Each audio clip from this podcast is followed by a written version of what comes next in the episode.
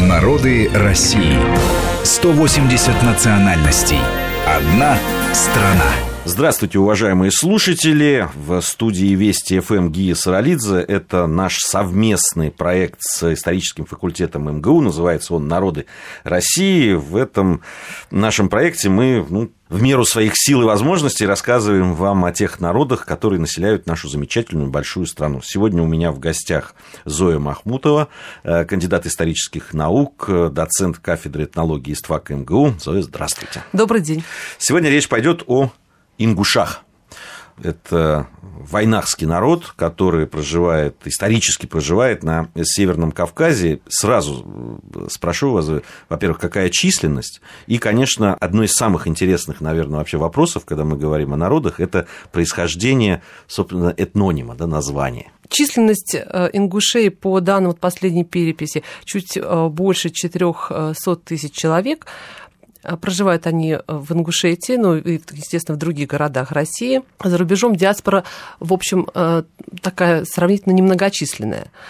Э, что касается этнонима, значит, ингуши – это русское наименование этого народа, которое произошло, как считают исследователи, от названия селения Ангушт. Самоназвание же ингушей – Галкай, по мнению специалистов, происходит от названия башен, в горах Ингушетии, и буквально может быть переведено как строители башен или жители башен. Действительно, ингуши очень хорошие строители, и даже сейчас, если вы э, поедете в Ингушетию, обратите, безусловно, внимание на то, что э, частный сектор, вот частные дома, а Ингушетия в основном все таки это республика, в которой э, сельское население преобладает численно. Так вот, э, дома, которые сейчас, конечно, уже, в общем, не сохранили следов традиционной архитектуры, а в то же время все равно имеют такой вот свой какой-то неповторимый колорит и отличаются от э, домов, например, в соседней Чечне да, или Осетии. А вот по поводу как раз вот, традиционных ингушских башен, ведь башни присутствуют да, и в Дагестане, и в Чечне, да и вообще по всему Северному Кавказу, да и по Южному Кавказу тоже. В общем. А вот есть ли какие-то отличия, раз уж мы заговорили о башнях, есть ли отличия именно ингушских башен? Да, совершенно верно. Действительно, башенная архитектура характерна не только для ингушей, она представлена и у других народов Северного Кавказа.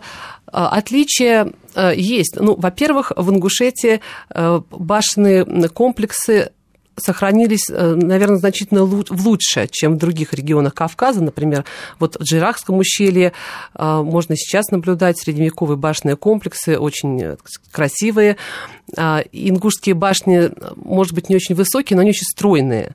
А, по функциям они тоже различаются. Есть жилые башни, есть башни боевые, есть башни такого переходного типа. Как правило, на первом этаже жилой башни располагалось помещение для скота, служило дополнительным источником и тепла тоже. Mm. Да, второй этаж был жилой, и хозяйственные постройки, например, комната для гостей, кстати говоря, тоже это уже были верхние этажи. А в боевых башнях вход очень часто был вообще не с первого этажа, а со второго, но здесь все понятно, для того, чтобы просто усилить, так сказать, да, какие-то оборонительные качества ее. Вот, пожалуй, что можно сказать. Хотя о символике, конечно, ингушских башен можно говорить долго. А, в общем, не секрет, что каждый тейпс, каждая фамилия старалась иметь э, свою башню. Э, до сих пор, вот мы были в Ингушетии в Джирахском ущелье в 2011 году, с нами были некоторые наши студенты, аспиранты, а, и они помнят, э, какой семье да, принадлежит какая башня. То есть до сих пор... студен... студенты ингуши? А, да, да, конечно, конечно, да, студенты Ингуши, да, да, да. И они помнили, Они, да, башня? они помнят, да, да, да, они говорят, вот это наше, например, вот это наше. Вот ну, это наше, вот мы вернемся еще к башням, я угу. думаю, когда будем э, говорить о занятиях угу. традиционных ингушей. А, немножко о языке, наверное, надо поговорить. Э, ингуши говорят на э, в ингушском языке. Вот какой он семье принадлежит этот язык, кому он близок? Близок, безусловно, э, чеченскому языку, конечно, да, это нахская группа, кавказская языковая семья, это языки древнего населения Кавказа вообще, ингуши, э, автохтоны регионы, потомки древнейшего населения. Э, письменность, как и всех остальных народов Северного Кавказа, на основе кириллицы – это русский алфавит, мы все знаем. Э, кроме того, вот специфика ингушского языка такова, что многие люди, вообще подавляющее большинство, на русском языке говорят практически без акцента. И, э, в общем, вы даже не всегда сможете понять, что это человек э, Северного Кавказа. Это первое. Второе, на что мне хотелось обратить внимание наших слушателей, это то, что значительная часть ингушей очень хорошо владеет русским языком. Бывают ситуации, когда в силу, опять же, специфики да, ингушского языка в разговоре люди совершенно спокойно переходят с ингушского на русский, потом с русского обратно на ингушский и так далее, в зависимости от ситуации. А, ну, часто в быту, например, если эта беседа, ну, знаете, приобретает характер вот такого флирта, да, это может быть да, переход на русский язык, потому что ингушский все-таки ну, предполагает некую сдержанность такую. То есть язык настолько сдержан, что не хватает слов для того, чтобы перейти на флирт. Это любопытно очень. А, э, в ингуши мусульмане исповедуют они ислам э, суннитского э, да, направления. Да. Да, совершенно верно. Э, и, конечно, значение религии, роль религии в современной жизни Ингушетии переоценить сложно. Э, большинство людей считают себя, искренне считают себя верующими, да, мусульманами. И э, религия пронизывает, в общем-то, всю, так сказать, да, жизнь человека, так сказать, от момента рождения до смерти. Я хочу сказать сразу, что это не вот пресловутый такой, знаете, политизированный ваххабизм, это ислам традиционный для Северного Кавказа, для Ингушетии характерно, тоже для религиозной ситуации Ингушетии характерно наличие сейчас вот вирдовых братств, э, таких э, своеобразных да, объединений, э, которые группируются вокруг почитания имени шейха. А их несколько существует, в основном это кадырийский тарикат, самые разные. И различия между ними, между вот этими религиозными братствами, есть, э, ну, конечно, они, так сказать, ну, поскольку все равно в любом случае это ислам, да, они такие незначительные, но вместе с тем есть, например, э, вирды, которые э, закрыты для приема а что новых само, извините, а что да. само слово вирт, вот оно что обозначает? Ну, по-разному можно это трактовать. Кто-то говорит, такие, я даже слышала определения новые, да, как социальное, социальное такое общественное объединение, религиозное общественное объединение, вот, или религиозное братство.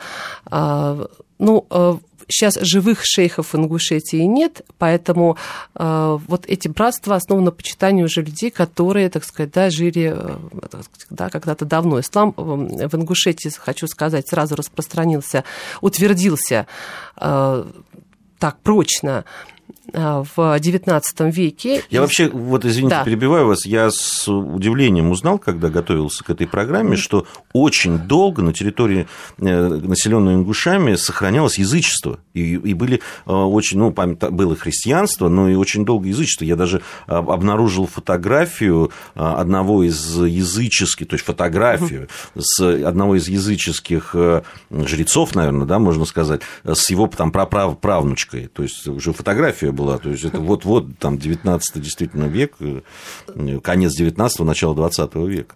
А, да, на самом деле так. Э, в Ингушетии, собственно, даже и в соседней Чечне, э, в отличие, например, от Дагестана, да, где ислам утвердился значительно раньше, там действительно утверждение ислама произошло сравнительно поздно. Сравнительно поздно. Был и языческий период в истории Ингушетии, был и период, связанный с христианством, но, в общем-то, христианство глубоких корней, вот, вероятно, да, не, не пустило на этой почве.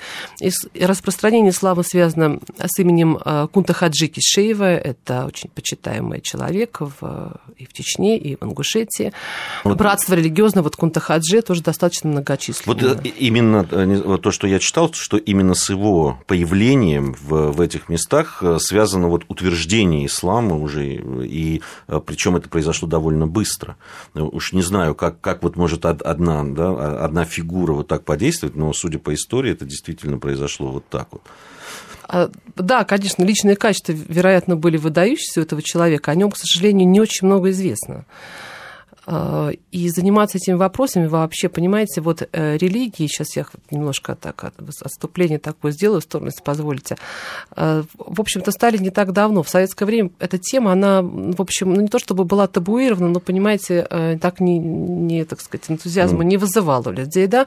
По понятным причинам, да. никакие. Вот не... языческие как раз, языческие как раз веры были значительно лучше изучены, потому что, собственно, на этом делался акцент, да, на том, что вот религии, ислам, христианство, вот глубоких корней в регионе, вот, так сказать, да, вроде как не пустили, что все-таки в основном люди и так и продолжали придерживаться, так сказать, да, вот своих каких-то еще дохристианских, доисламских обычаев и так но, далее. Но ведь эти, эти обычаи все-таки остались на каком-то уровне, да, они э, э, до конца, они же не вытеснены, я не имею в виду верования, я имею в виду там, ну, в быту, в каких-то э, в традициях. Остались, остались, да, но здесь, понимаете, важный момент э, для вот э, человека, для, так сказать, его какого-то самоощущения, важно ведь, понимаете, то, как он это оценивает, то или иное явление. Он может не, не, не думать о том, что оно имеет какие-то, да, там, языческие корни, он воспринимает это как исламское, например, или как христианское. Таких ну, как, примеров очень много. Как, как славяне или там русские воспринимают блины. Они же не воспринимают ее как языческие какие-то наследия. А, я напомню, что у нас в студии сегодня Зоя Махмудова, кандидат исторических наук, доцент кафедры этнологии СТВК МГУ. Мы говорим о ингушах и продолжим это делать через паузу. Мы разные, и мы вместе. Народы России. Программа подготовлена при содействии исторического факультета МГУ.